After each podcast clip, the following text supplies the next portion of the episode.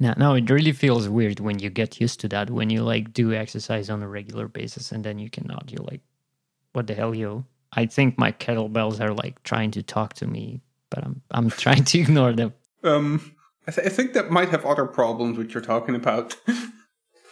Ah, actually, we could. I have a good intro topic, which is this this this Terraform GitHub automation concept. Whoever thought that was a good idea? It's terrible. Okay, this, that- this this episode is going to be just Warnar ranting. Then, okay, I'm fine. I'm absolutely cool with that. Okay, Yeah, so uh, hold on, let- let's, let me- let's, let let me do, let me do an intro, and then we can actually talk about the stupid thing. So,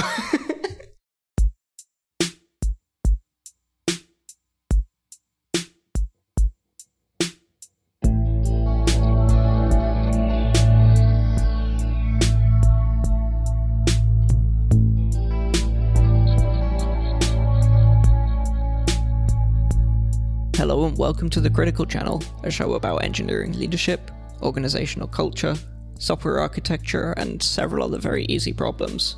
This week, Maxime and I are joined by Warnar Boekkooi to talk about code reviews. Yay! Yay! Hi, Warnar. Hi, Kieran. And I believe you were going to tell us all about your fun new Jira workflow or something like that. yeah, I thought we'd just skip the Jira topic because I think once we start there, we'll never end. yeah, the, that, So, that episode would probably never see the light of day. I, I, I don't think so. I think we'll have to censor it out like full in a full beep. like it's gonna be. like, oh man. Uh, now I lost the tra- I lost track of my topics. Damn. What did I want to talk about again? Code reviews? Yeah, we w- yeah, but we wanted to do this, something this before episode that. we will be talking about code reviews, but you were mentioning uh, Terraform, GitHub automation, something, something, Oh something. yeah, so So I think I think I need a bit more context. Yeah, okay. So you know these, these you've got these nice little enterprisey companies which you may or may not work for, and they think it's an awesome idea to do automation. And Which then you it- have it options to like buy yeah.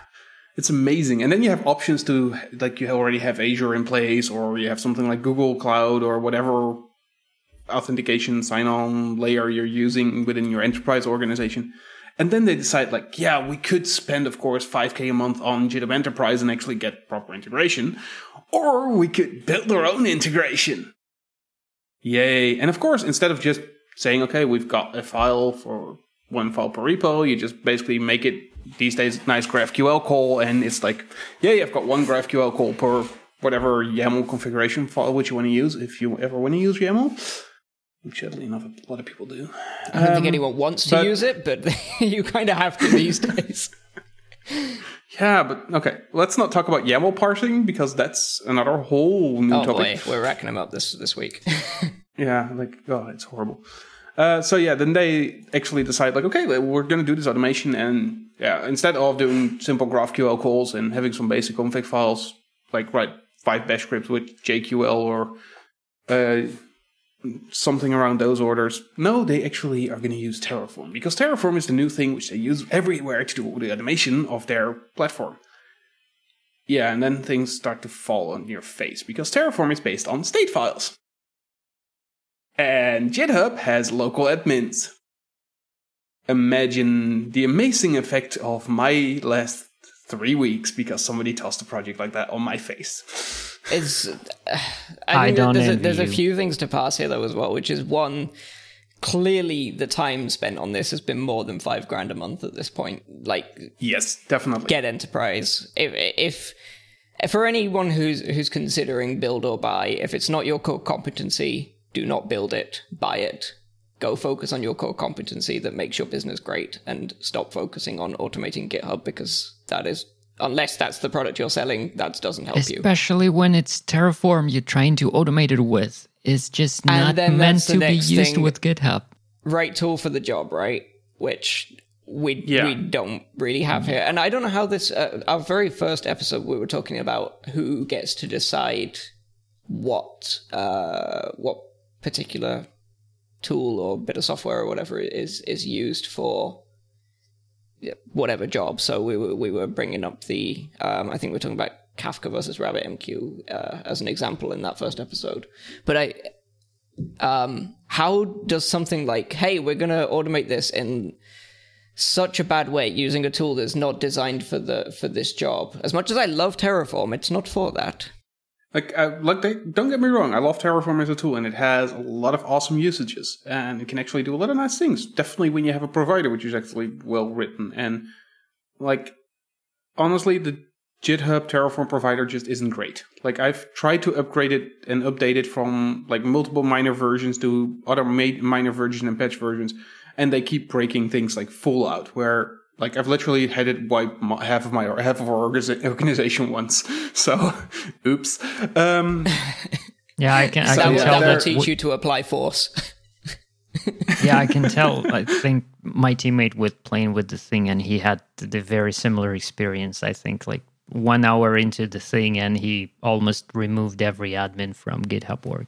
Yeah, but it's it's actually the thing is that I think one of the issues is, is often when you see a company grow is actually that uh, like in this case there are some audits or some processes being done within the company where the tech people are actually not involved with.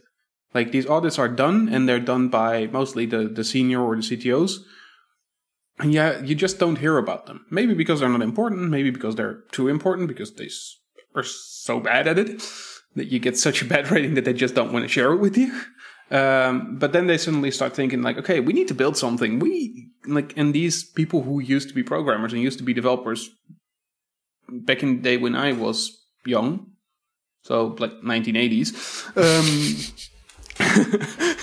then then you actually get this kind of concepts. They are like, okay, we've got this new tool. Oh, it has this provider. Let's just use it. And instead of following processes which you have, of course, within the company, because developers and squad leads and whatever you call them, uh, team leads, tech leads, whatever, they have to actually go through processes. But since this is upper management, they're kind of like, yeah, we just put this life and toss it over the wall into somebody's face who we know and who's probably not going to say screw you. So they give it to you. Who actually sees have, the value have of they this. Met you? oh no, I've given them a lot of shit about it already. Like, uh, don't get me wrong there. Like, um, like I'm not the person who's going to say, but it's actually interesting though. Once you start looking at the solution that they brought, uh, definitely in our case, if you look at the GitHub solution which came up, it's actually very interesting to see the different problems which were involved. So because the GitHub automation, which we, which I at least got tossed over the fence uh, into my lab, was we had user automation, we had team automation, or actually partial team automation, and we had repository automation. But the funny part was the repository automation was actually doing integrations with Vault, with um, CodeScene, uh, with uh, I think it was WhiteSource as well. Um, it did some some templating support. It did GitHub approval configuration, like a whole bunch of things where you're like, okay, this all the kind of housekeeping tasks that you want to have there when you create a new repository, which is fair enough, but sounds like something that, Actually, would, that would just be solved by having a template repository. To be honest, part of it would be template repository and i think another big part of it is actually like when you create a repository why do you need to have it fully configured? Because that should be done like if you at least go for this concept of teams are autonomous and projects are led by the teams and yada yada yada then either you need to have a layer which you configure in any ways uh, totally separated when you create a repo which might be your auditing layer which assumes like okay you need to have you must have uh, bronze master protection. You must have uh, your pr approval processes set up in either way of 105 or something uh, all that kind of stuff. But it doesn't belong to the actual automation of github. In github you just want to say okay create this damn repo and the configuration is up to the project which this repo belongs to and not to the actual repo. It's always amazing to me how um, every time I see a solution that's been made, how often it is not generic as well, so, and how difficult it is to make a solution that, that and I, I know I'm preaching to the choir here, but it is just impossible to make something even vaguely generic.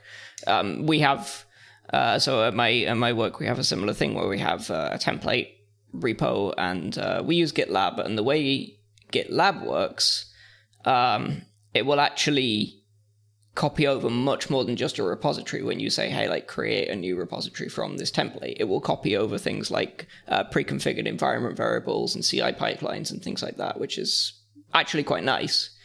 Um, the problem is trying to make that anything approaching generic just just doesn't work. Like we've got stuff in there um, to set up a CI pipeline when you when you want to create a new service or whatever. We've got stuff in there that will uh, deploy it to uh, so Helm charts, and we'll deploy it to Kubernetes and easy peasy. Takes like five minutes of just changing some variables and, and you're away. But it assumes that you're writing a web service, and uh, in the case of the template that we've got, it assumes it's PHP because most of our stuff is PHP. Um, the last three or four things that I've created have not been PHP and or not been web. So I haven't been able to use the template. Um, yeah, it's just impossible to make something super generic like that. And uh, you're talking about, in, um, I love the uh, code scene, code as a crime scene thing as well, but trying to have a pre-configured thing of that that's going to work for every little project, no. No, but I think it's it's one of those cases where you also go in like, okay, at what like I think the my my point here is like, at what point do you have a system which you create automation for, and at what point is it instead of like this setup configuration, which it really is for me, like part of this this repo, like one part is GitHub and users, like no offense, just offboard it to Azure or to whatever tool you have and be done. Like at that point, forget about it. Um, and if you look at like the repositories themselves, I think you have multiple stages. You have like the creation stage, in which I'm I would honestly argue like there doesn't need to be any protection on there.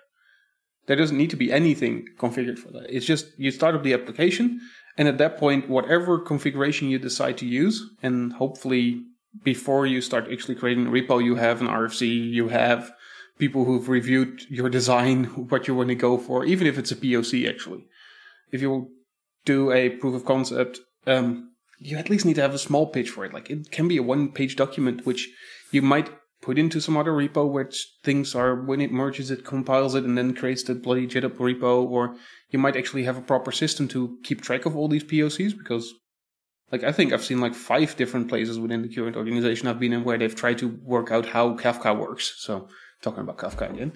Um, but I think it's like one of those places where it's like, it would be so nice if we could store some of that knowledge which we've gathered. Like we've done POCs out of the, the whole, half of them went live, of course, as any good company does. Um, I'm trying to think of a clever acronym for proof that goes to proof of concept now, and I haven't got one, but I'm sure I'm sure there's one out there.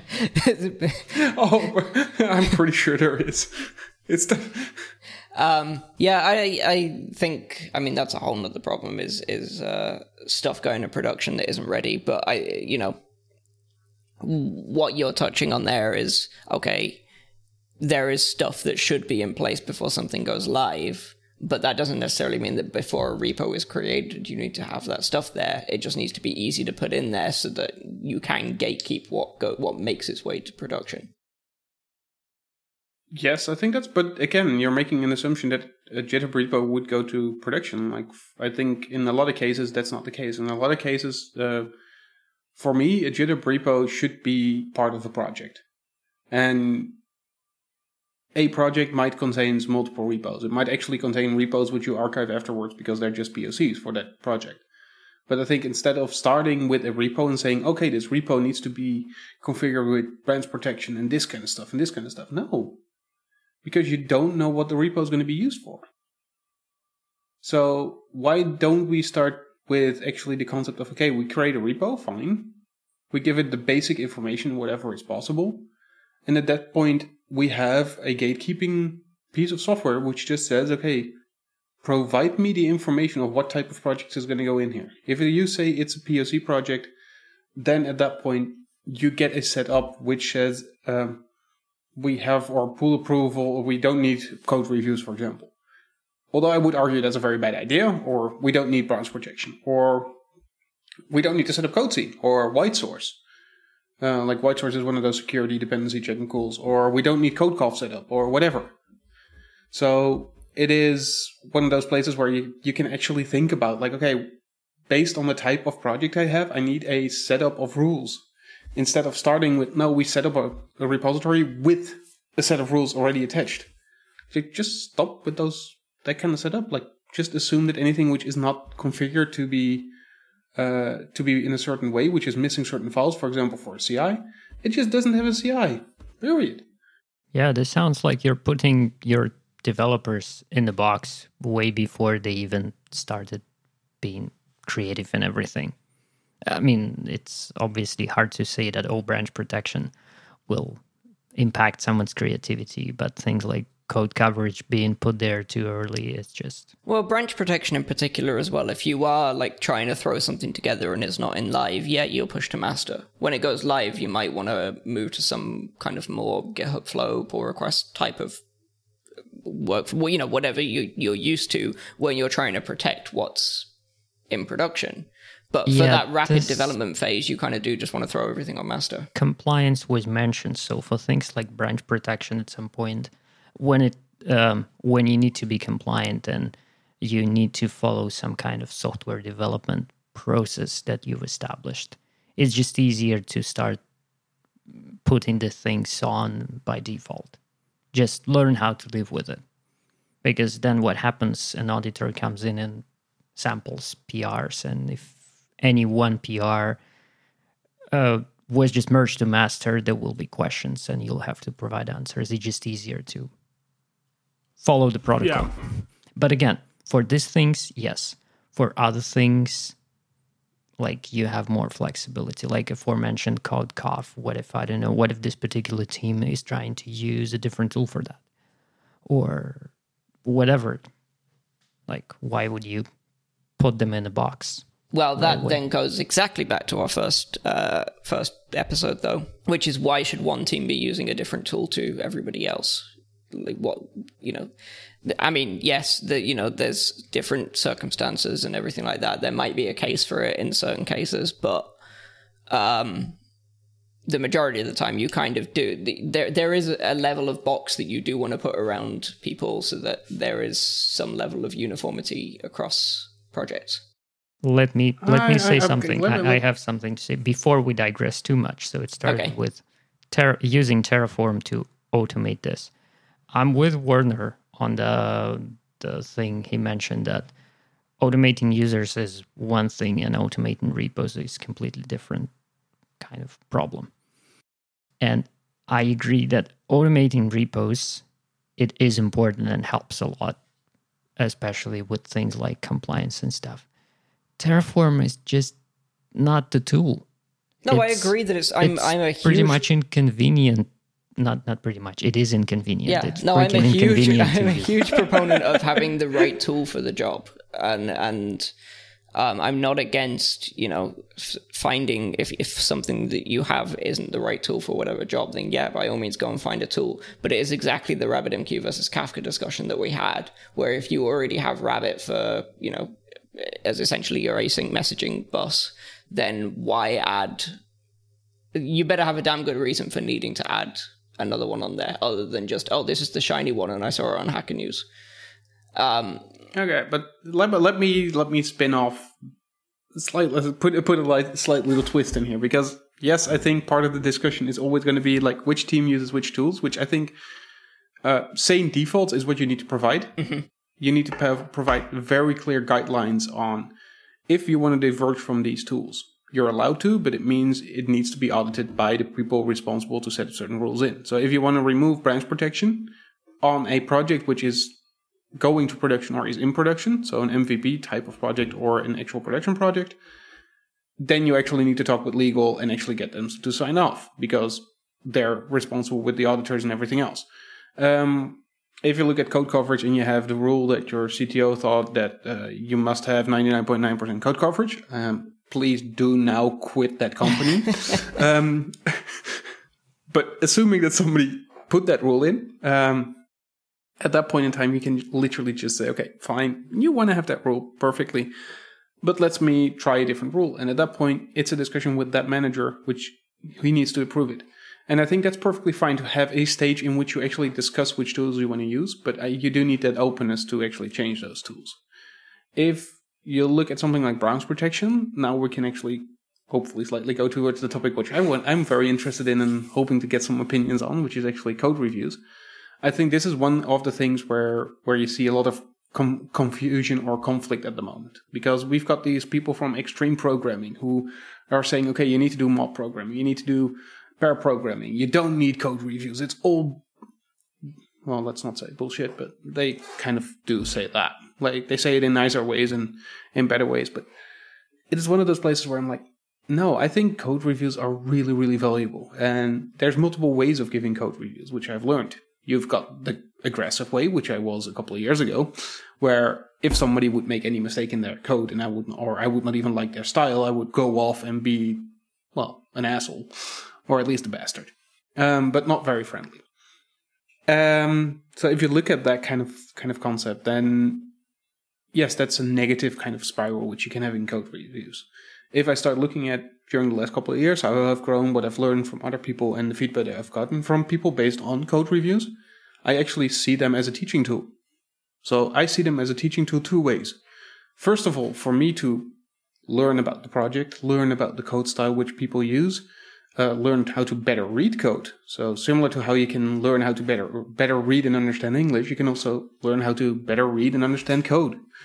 And I think this is what it's very valuable for. And the other way is to give some of the knowledge which I have from the couple of years that I've done coding, is to actually give that back to the people who review. And I think this is one of the confusion pieces because a lot of people I've noticed actually feel attacked when you review their code.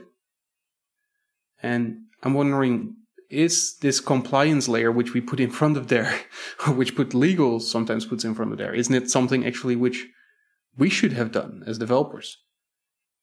To actually allow people to criticize and to learn how to explain our thoughts.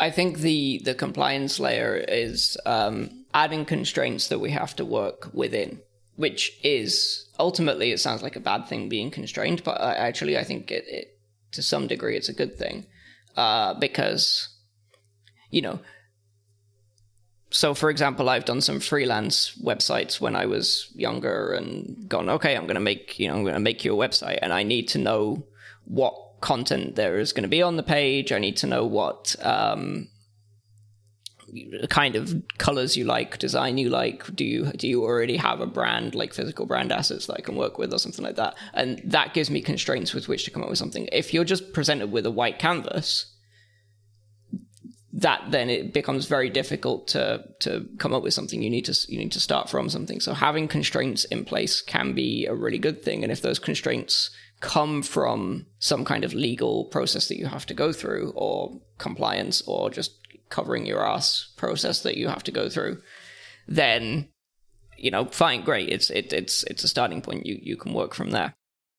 The interesting to to come back a little bit to code review specifically, though, the interesting thing um, about that, and I think the argument, not that I'm necessarily making this argument, but I think the argument um, when pairing, I've ne- I've not had amazing experiences with mobbing in the past, to be honest. But when pairing, um, I think the argument is that because there's a second pair of eyes on it, the review becomes less necessary. I've certainly paired with more junior engineers, and they've got a lot out of it in terms of you know I you know saying oh yeah like hey you you know you've just written this massive old switch statement here and maybe we can you know walk through together how we would not write a massive old switch statement so that we can have something a bit nicer, for example. And that's something that can come in code review, but but within pairing it becomes a much more interactive process and from like a management slash mentoring slash leadership more than management, I guess. Um, perspective, I think that that can be really good from like a morale point of view as you're teaching, trying to help junior developers come along a bit from so let me let me interrupt. Yeah, go please. In, like inter, in, interpose a bit because, like, actually, I think for me, I see pairing as well as a very valuable tool in in your tool set, and I think it's something which is definitely when you're looking at senior junior is oftenly uh, not used, but it should should be used. And uh, even within sen- different senior levels, I think it should be way more often. I think I've had some very bad experiences having two juniors pair together. Um, that gave some very interesting code.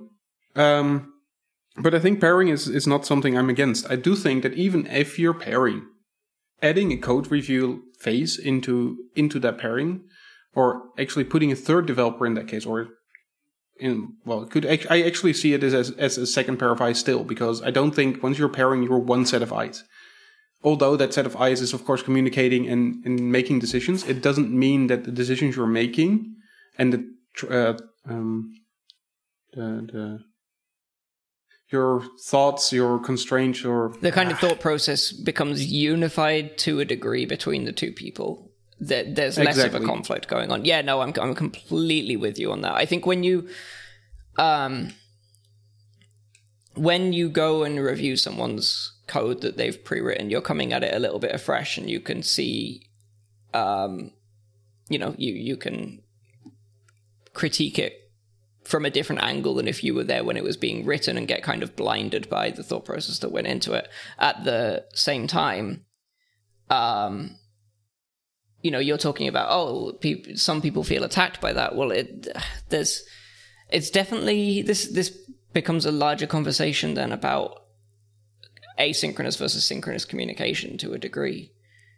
right? Because it's definitely much easier to kind of help someone and, and make them feel like you're like you're being nice you're trying to help them find the best code. You know we're all on the same team and we're going to find the best the best solution for this problem together when you're sat next to them and spending the time to help them out. Whereas when they are just suddenly hit with a github review with like 34 different comments in it going hey this brace is in the wrong place then which is not what code review is for but it is what it ends up being But I think you've you've already given a very good point, which I think is something which something that you shouldn't be able you shouldn't see in a code review unless you have a language which is indentation specific or something. Uh, but this con- this entire discussion about okay, should my bracket brace bracket be here or bracket be there, or uh, do you need a space after your uh, semicolon or not, or all that kind of stuff. Like I think that is if you're looking at a code review, that should not be in there. Like, hopefully, you have tools which will just format your code for you. Uh, you don't have to worry about it. But if that's not the case, then it is something for me which, if you put that into into a code review, you're often missing a point. Well, I mean, I I agree with you on principle. In practice, I've definitely seen some stuff sneak into a pull request where it's just like, okay, this indentation is absolutely bananas. Like, please just go sort this out because I cannot continue reviewing this. it's actually making my eyes bleed. Or, but you know, again, it, it, it even when comes to, even when like- it's an automated tool, sometimes automated tools make a mistake and they, they really do something like but, messed but up. then you can automate the second sort of part of uh, the thing, which is actually checking your code before it goes to uh, to be reviewed by human. Like No, I having mean, another I think automated tool that will, I, I know Warnar in particular. You you're gonna have experience with um, ah crap, what's it called? PHPCS and all of that stuff, like fi- like fixing in Oh, yes. scare quotes your file and and then going, yeah, it passes all the all the checks. What are you on about? And you just take one look at it and go, okay, like th- this is actually tab vomit. What what's, what's gone on? Again, again, I do have to say though that at that point, uh, you just create a PR with PHP CS Fixer and actually get them to bloody hell fix the rule. So uh, we've I've actually done that for a similar. sure, but it does it does block Um, you from reviewing the PR until that's sorted out. So there there is a case for why like no offense but why i think this is one of those things where which, which i really don't get like when you're reviewing code you know that language hopefully that you're reviewing I've definitely reviewed Like, code where I don't, but okay. me too me too but let's assume that we at least know some basic understanding of the code and we know kind of how it works.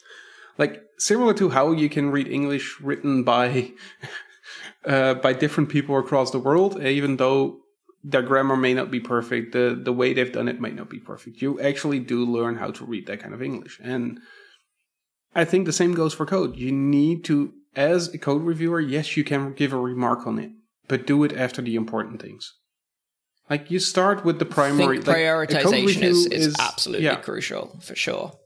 Um, And and I'm I'm actually, I'm actually wondering like when I look at how I review code, like I go over a pull request on average, I would say about four times.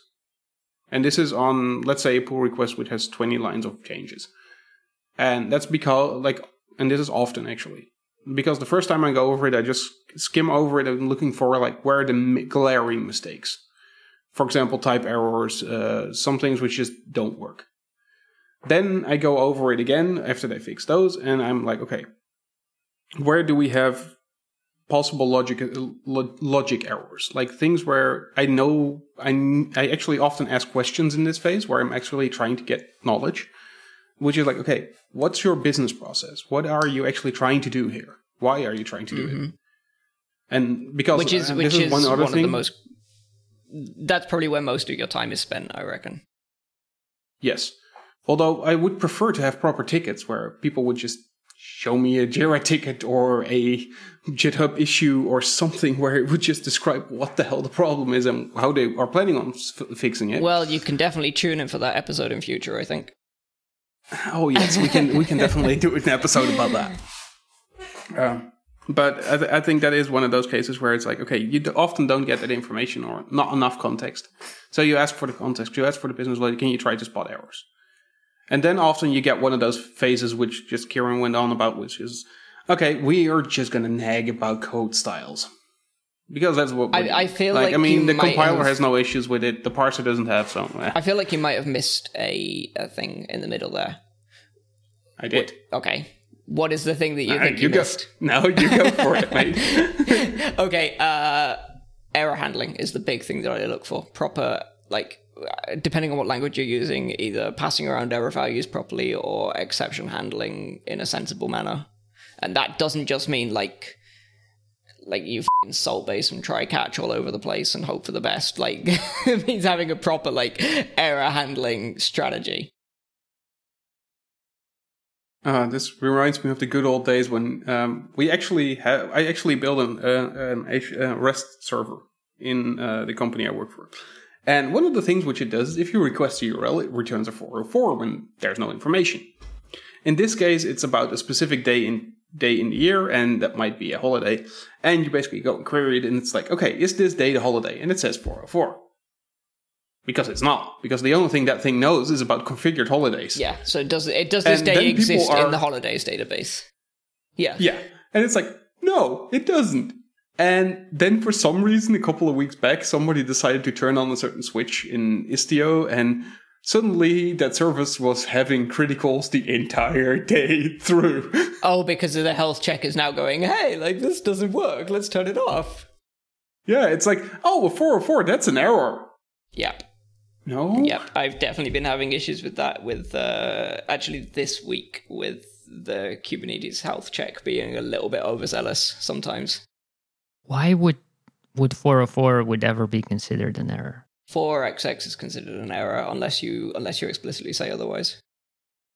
Actually, the, the, it, the 4xx is a client error. It means that the client No, I know. up. Yeah, but it is considered So- an error by the uh, um, pod health check, I believe, unless you explicitly say others. I think 403 might be an exception to that, though. Don't quote me on that. Oh yeah.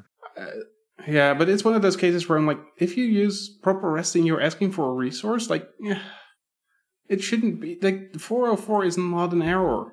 It's not an error. Like, it really isn't. It is confusing sometimes, though. Like to me, again, as a sysadmin, sometimes when I see a 404, I'd like to know whether something went bad or whatever I isn't it? it just just isn't there, or there is an underlying issue that is not like allowing me to get this.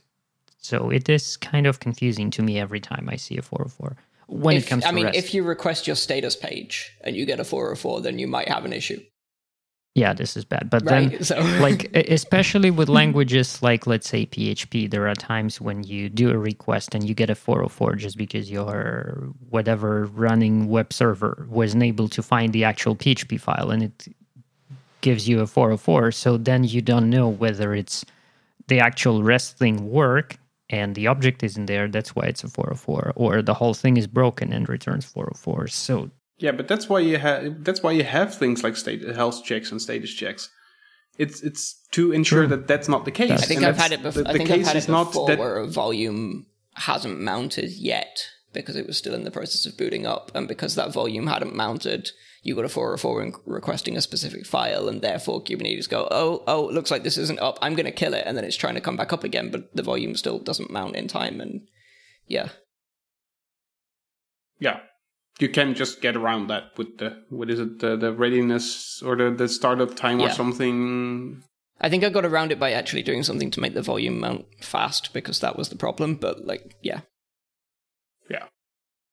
That that is the better solution, but yeah, sometimes you just don't have that option. Yeah, usually, like the, the ideal solution, I would say the thing should never uh, announce its readiness before all these conditions are met. Like, you know that this should be mounted and some other things should be done. So the process just shouldn't go forward until all of that is done. well, Similar to code reviews, the process should not go forward. So, how do you guys like it when you you're reviewing? Let's say you were working with GitHub or something which has pull requests or some similar concept, and you're actually reviewing that thing, and suddenly you see like popping up like five related PRs, which are all based on the PR you're just reviewing, and you're sitting there and you're like, "But this entire concept is wrong." oh, where okay, where somebody has already made the decision that that that this is going to be split up in this way. And the first PR is then the base, and then there's a second PR which contains the first PR, and then when the first one gets merged, then the second one can get merged, and then the third one contains the other two, and you have like a whole chain of, of PRs. Yeah, Yeah, I can think of. Uh, you know what? I can think of a couple of engineers in particular who who like doing this, and and it just there's a level of like assumption that everything is okay with the first PR.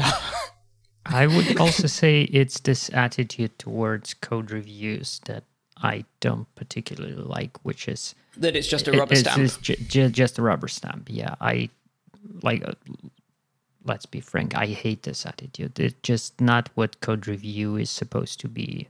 I think um that I mean there's there's two parts to that because it seems like there's two parts to everything. There's this podcast anyway. Yeah, computers Um, are binary, right? That's why there's always two parts to everything. Just wait till we're doing quantum GitHub.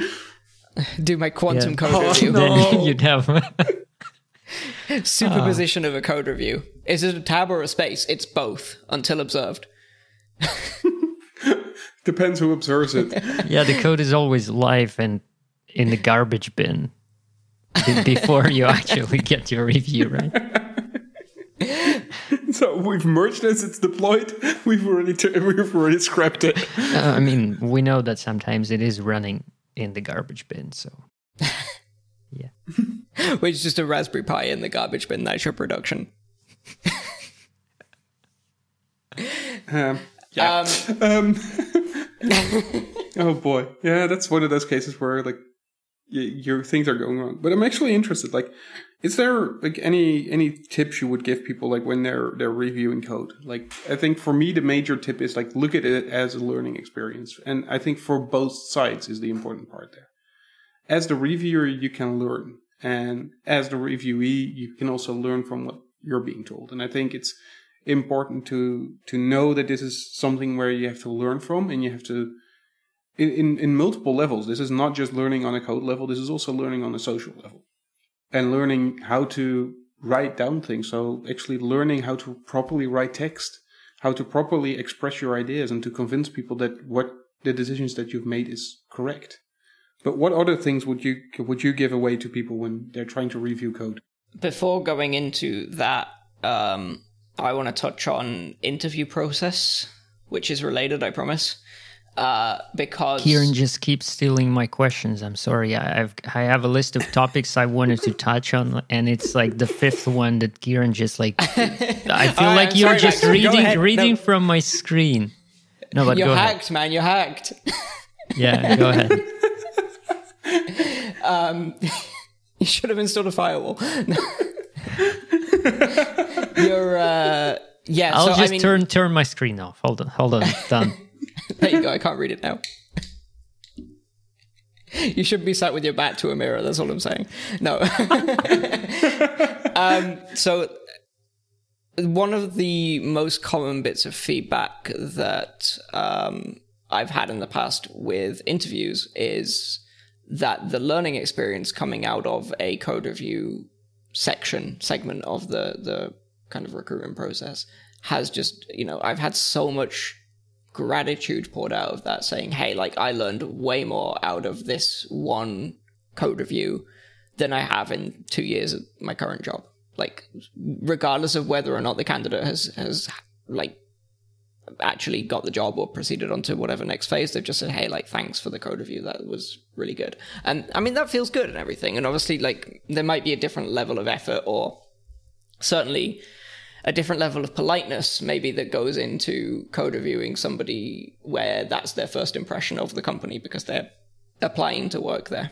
Um, yeah, I think as a reviewer, you're also or maybe I mean obviously people are different, but I think when you're reviewing an interview, uh, you're in a different code, mindset. You're in yeah. a different mindset, definitely. Um, which is exactly where I want to go with it because I feel like uh, in order to make it the best learning process possible for both you and the person you're reviewing, uh, you should try and retain that mindset and try and remember that, uh, or try and pretend that the person you're code reviewing isn't someone that you know or you have any context of, and that this is their first impression.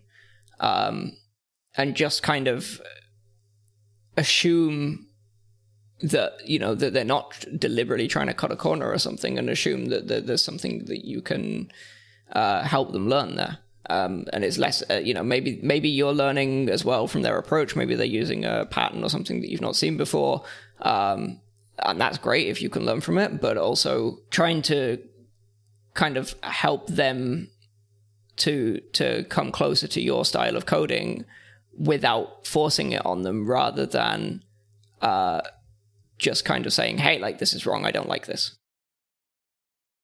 Yeah, I think if you say, "Hey, this is wrong," you, I don't like this, you kind of automatically get get everybody's shields up, and you've basically lost any potential gain you could get from a code review.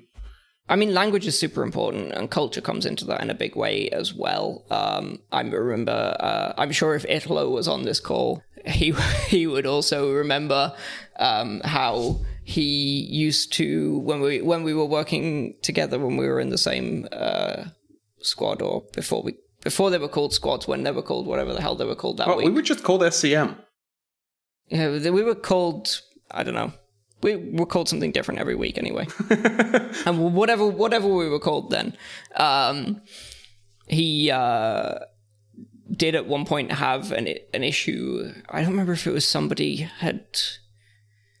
I think somebody must have given him the feedback that he was like too blunt on code reviews or something like that, and he didn't mean to be, but it was just kind of the way that he came across. And he was, I, I remember like saying going over a code review that he had done and trying to be like trying to say, okay, like here is how you could have worded it differently. Um, which doesn't come naturally to everyone as well. So that that's also quite difficult to, to word things in such a way without sounding like you're just kind of waving around the point. But at the end of the day, when it comes to asynchronous communication, when the person there cannot read your facial expressions or hear the tone of your voice, you have to be as explicit as possible in saying like, "Hey, I'm not." I'm not jumping down your throat here. I, I actually just want this to be as good as it can be. Yeah, and I think this is really important as well. Like, uh, also it depends on kind of what kind of image you want to have. I think this is also something where you can actually play around, mess around with people's brains a lot. Definitely in the remote culture we're in since COVID, even more than before.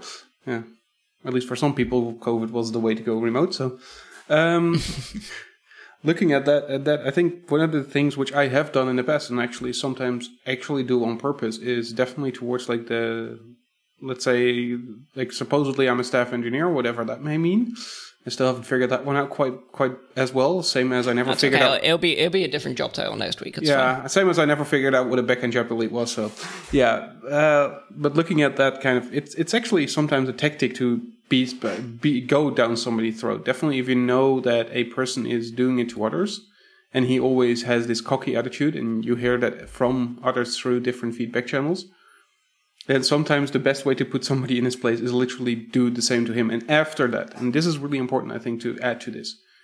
After that, actually talk with the guy, give him a call, give him a Slack message, at least. Like, don't burn a bridge. You, but you do put him in his place so every now and then, because this is one thing where you also have to feel uh, sometimes you have to make somebody feel to make him understand what a code review can do to you like i've had code reviews which like i actually submitted a a document uh, for review a couple of days back and like i got some harsh feedback on there where i'm also from that level of seniority i would not have expected that um, but again um, the feedback wasn't bad in itself, but it was actually good. But to, just the phrasing of it, maybe the, fr- was the phrasing was terrible. Like it was totally terrible.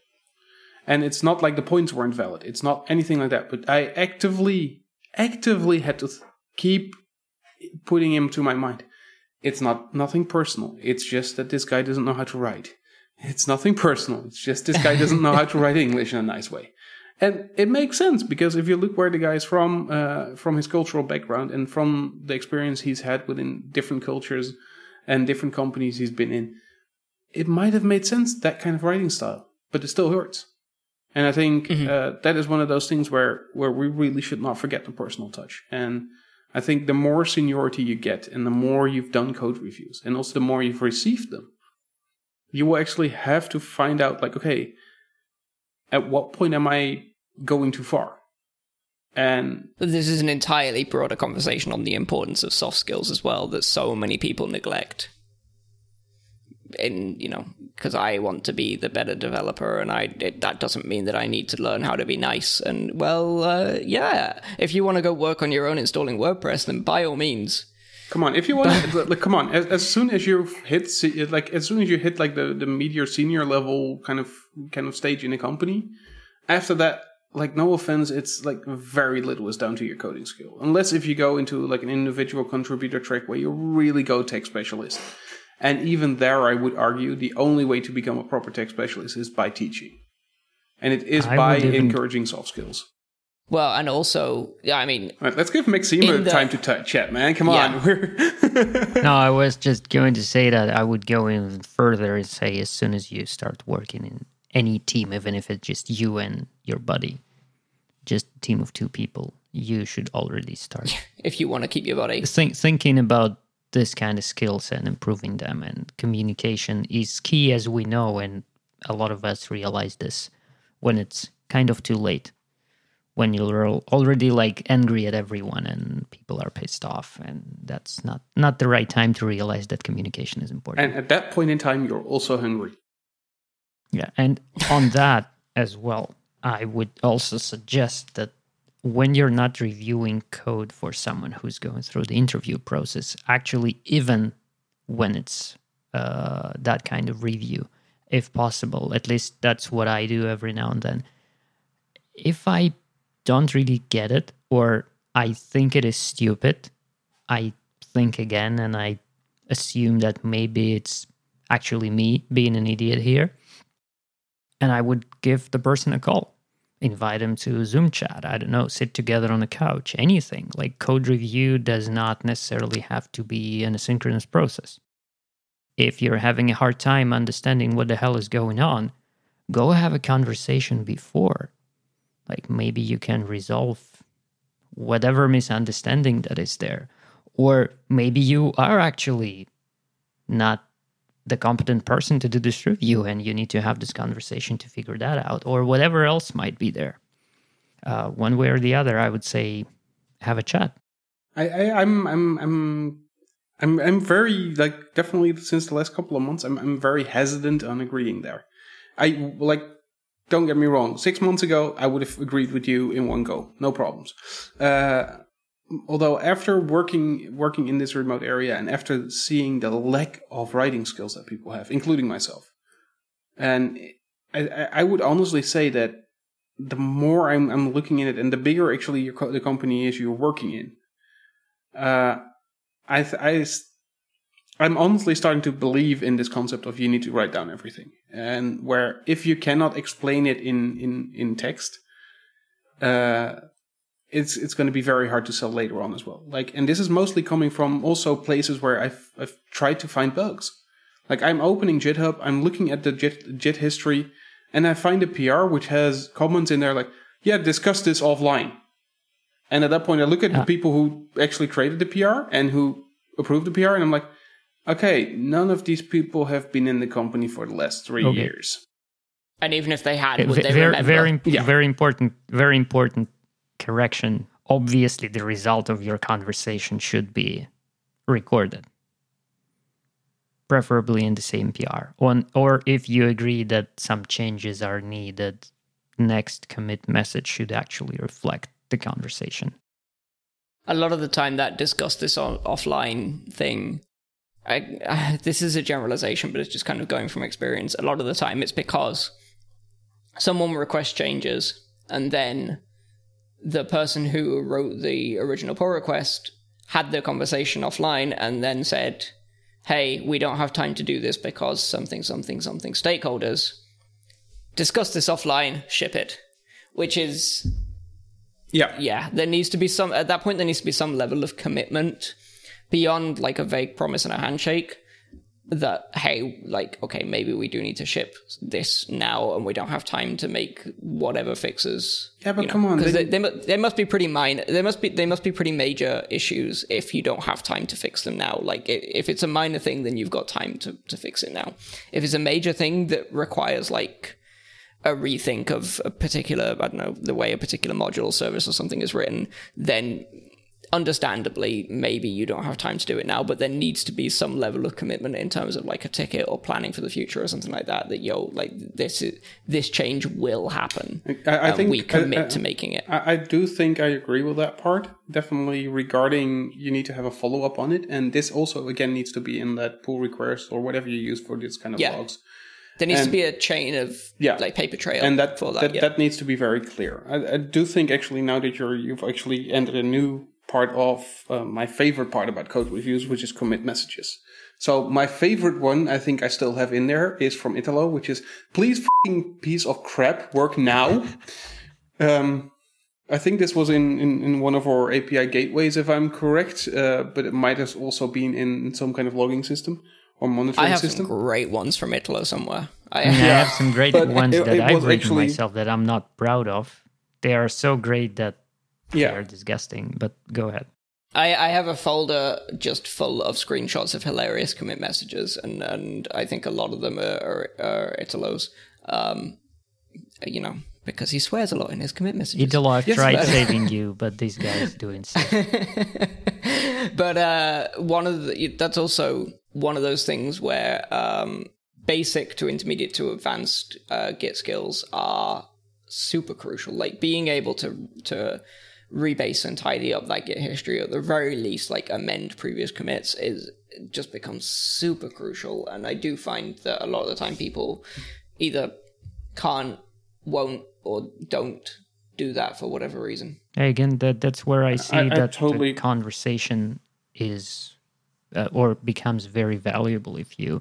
I I know it's super hard to spot this, like especially when you just gave someone some comments. It's hard to figure out whether they don't know how to rebase or they're just an asshole and they don't want to do that.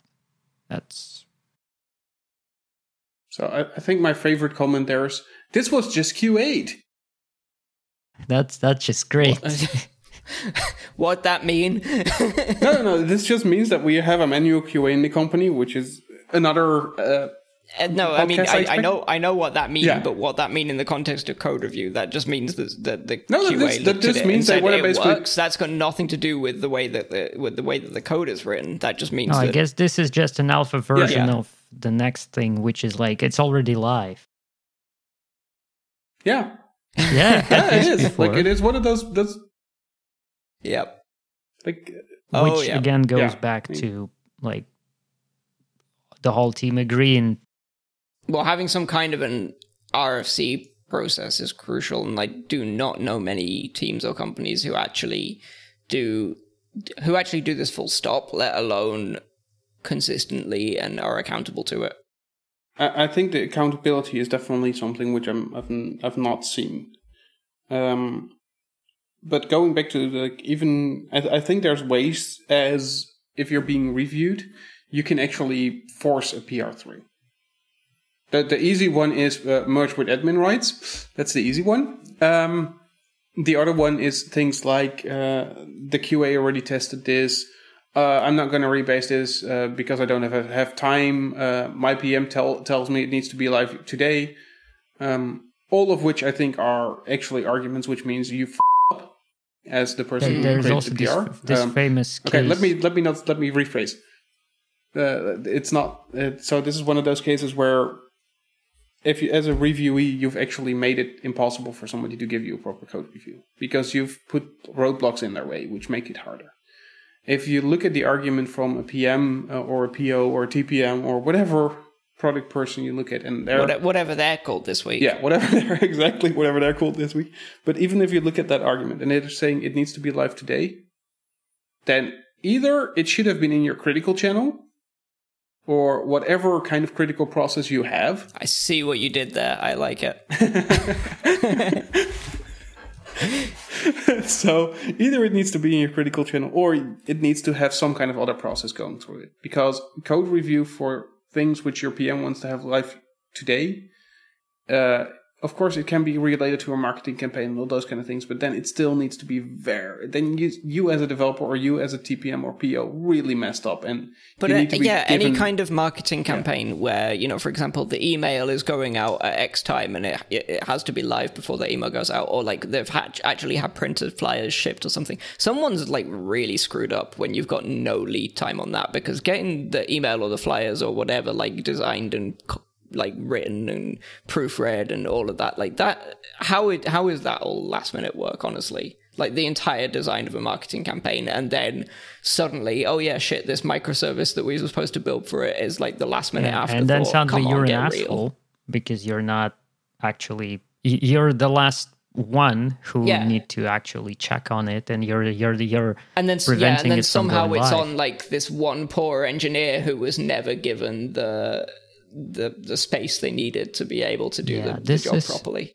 yeah, nor the reviewer. yeah this this thing point. not that it's Yeah, an off topic is just another big topic on like I, I, I don't even know if it's one the next topic big it's topic like that we'll discuss topics. on the critical channel after after all the other big topics that we've got yeah no no no s- So, so, so, let, so, so, so actually, let me get back to these commit messages because I still want to. I, I still hope Kieran already found his folder with awesome messages because I would love to hear some, and I will honestly give some I'm, live okay, feedback I'm gonna on go what over there and find about a them. USB stick with them on. Oh, okay. They might be on We'll have to wait for Kieran to find the USB stick. So, uh, the meantime, um, USB stick Maxime, do you have any good good PR reviews which you can talk about? PR reviews.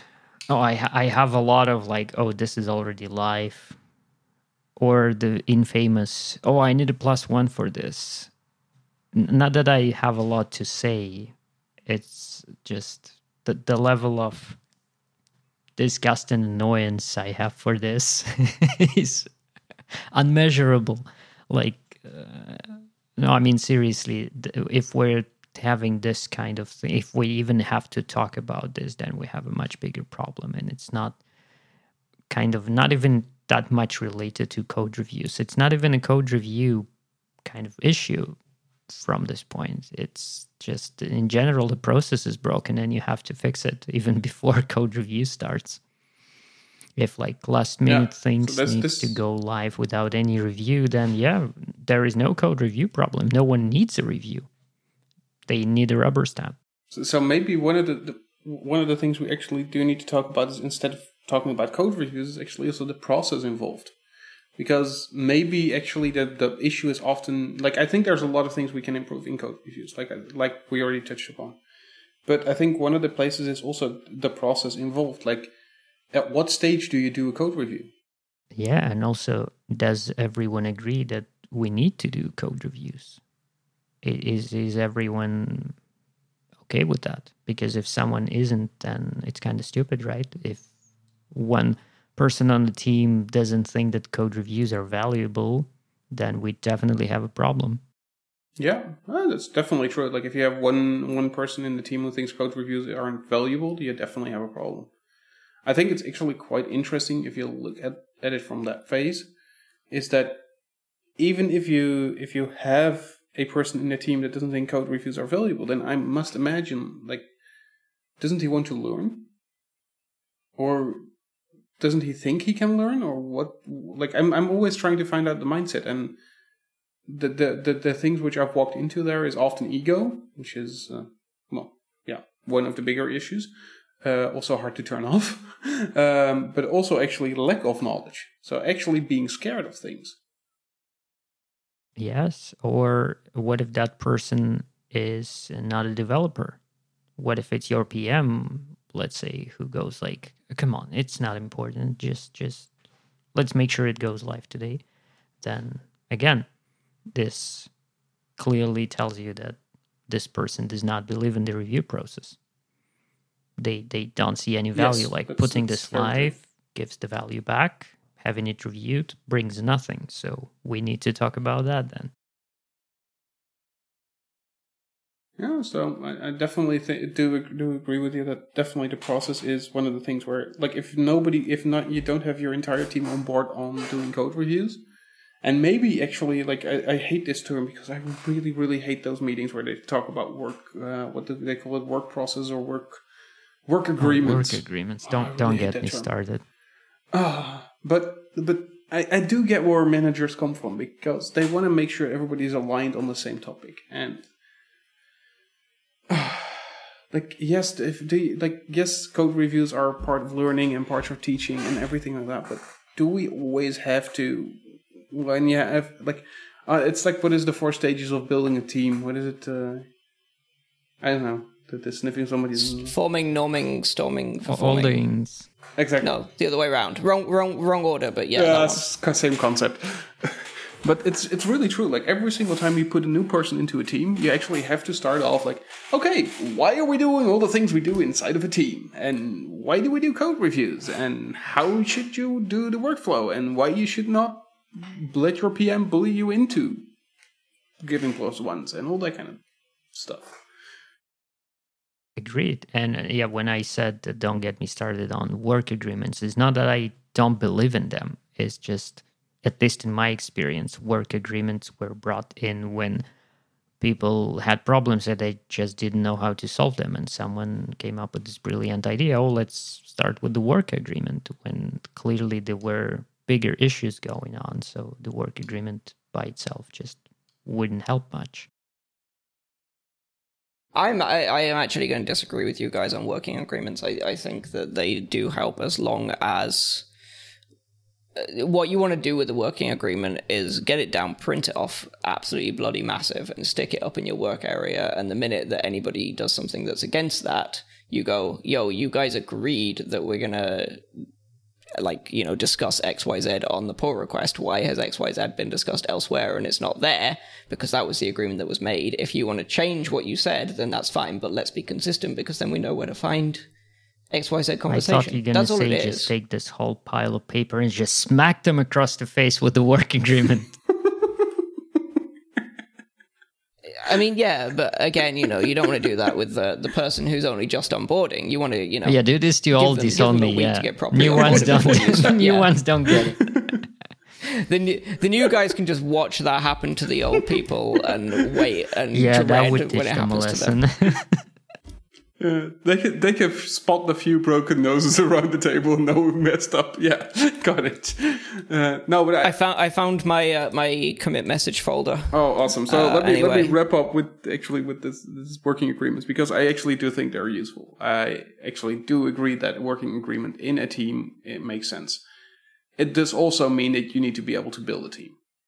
And I think this is one of the important play, one of the important things. If you notice that within your company you've got people leaving from your teams every five five days, then you're never going to be, able to build a team. And whatever work agreement you put in there is going to be outdated after the second person joins or leaves, uh, because team dynamics change, the way people do things change, and it almost is impossible to keep a work agreement. Useful. Well, and that person didn't agree to the work agreement. Exactly. If someone new joins, they, they didn't necessarily agree to it, so that that has to be explicit. or what if it's too point. long to be done with it in five days?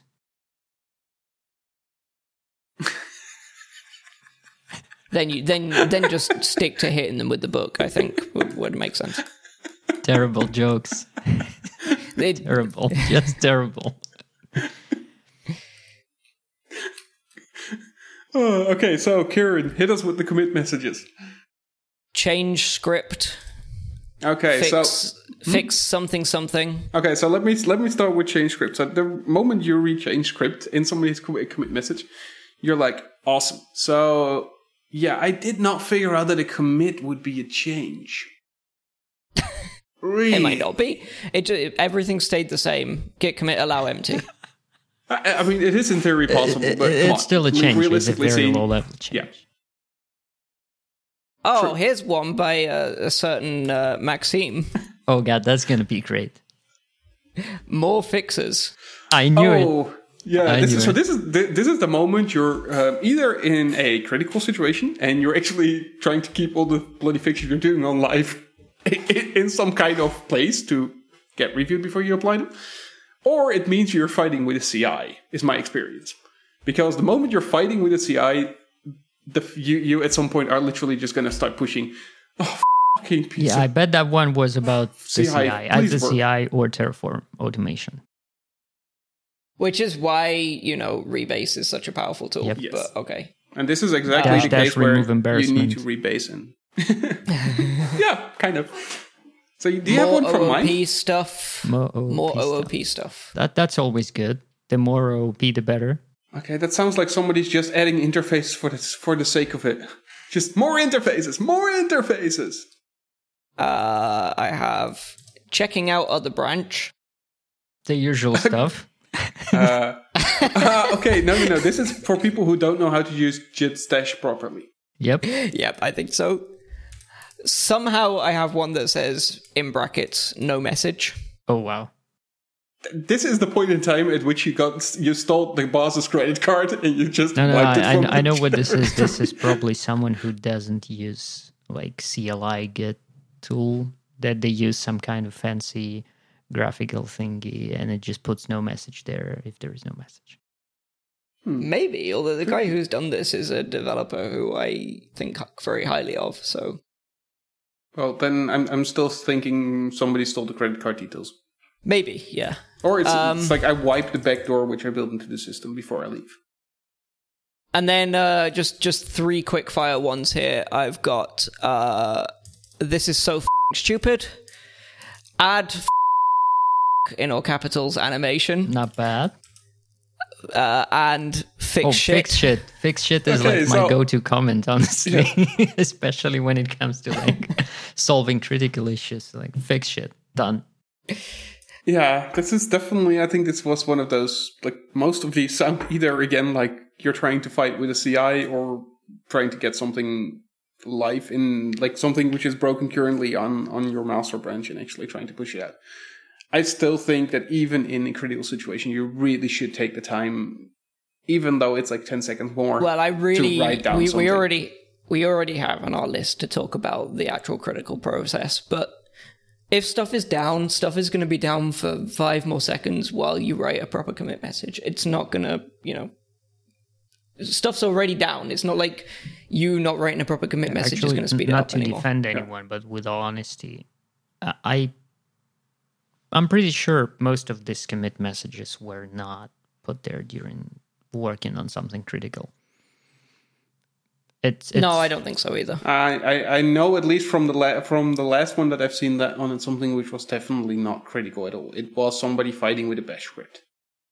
And uh, finally, the coup de grace. It's alive. Git add dash a git ash dash a one one one. ah, Uh, no comment. yeah. I mean, yeah. Jazz break. End of episode. Thank you.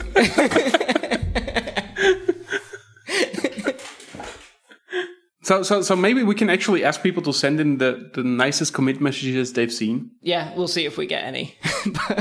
Yeah, I, it would still be fun. I mean, I'm, I, I'm I know which repos to go through. no, no, come on. Let's just do it. So hey, now that we've heard Kieran actually talk about his different commit messages which he's doing throughout his career, um, actually I would love to hear some of yours. So please share any commit log messages, things which you think are the perfect way. And I'll honestly promise that even if we don't get an episode for going over these, I will go over them personally and we'll have some kind of extra episode which will allow you to hear my comments and hopefully Maxime's, Kieran's, and Italo's, and if we ever get luckily luckily enough, or other colleague as well. I think. I think. Uh, okay, so uh, if for all your uh, crazy critical message, uh, critical message, Jesus Christ, for all your crazy commit message needs, Uh, you can find us at criticalchannel.io uh, or at Criticalio on Twitter.